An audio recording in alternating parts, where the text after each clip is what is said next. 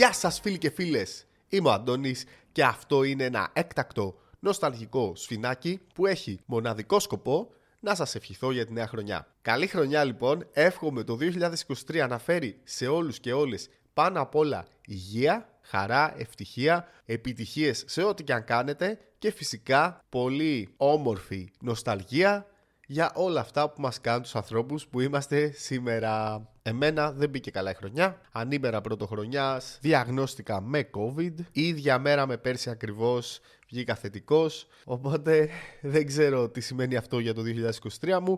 Ελπίζω να είναι απλά μια πρώτη αναποδιά. Αυτό σημαίνει ότι θα κάτσω λίγο σπίτι, θα βρω το χρόνο που χρειάζομαι για να κάνω διάφορα πράγματα που είχα στο μυαλό μου να κάνω εδώ και καιρό, αλλά δεν είχα το χρόνο. Α πούμε όμως δύο λόγια και για το νοσταλγικό podcast.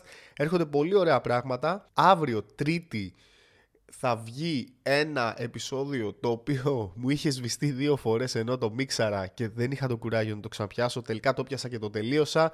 Είναι ένα πολύ σημαντικό επεισόδιο για μένα γιατί έχει να κάνει με μία σειρά την οποία αγαπώ μέσα από τα βάθη της καρδιάς μου και σε μεγάλο βαθμό ευθύνεται για διάφορα πράγματα με τα οποία καταπιάνουμε σήμερα. Μάλιστα, στο συγκεκριμένο επεισόδιο μιλάω και με έναν κολλητό μου, το Φώτη. Είμαι πολύ χαρούμενος που είχα την ευκαιρία να μιλήσω μαζί του. Είναι ένας φίλος μου, τον οποίο γνωρίζω από το δημοτικό, από την πρώτη δημοτικού. Είμαστε κολλητοί από τότε και χάρηκα πολύ που ήρθε ως guest στο επεισόδιο. Επίσης, μέσα στον Ιανουάριο θα έρθει και ένα κοινό επεισόδιο που κάναμε με τους φίλους τους επίοικείς έφηβους. Ηχογραφήσαμε μαζί, κάτι βγήκε πολύ ωραίο, χάρηκα πολύ που τους γνώρισα και από κοντά και θα το ακούσετε πολύ σύντομα. Αυτά πάνω κάτω, έτσι ήθελα απλά να ευχηθώ καλή χρονιά. Εύχομαι να περάσατε τέλεια τα Χριστούγεννα και να μην σας έχουν πιάσει τα μεταγιορτινά blues. Φιλιά πολλά, αύριο Τρίτη έχουμε νέο επεισόδιο.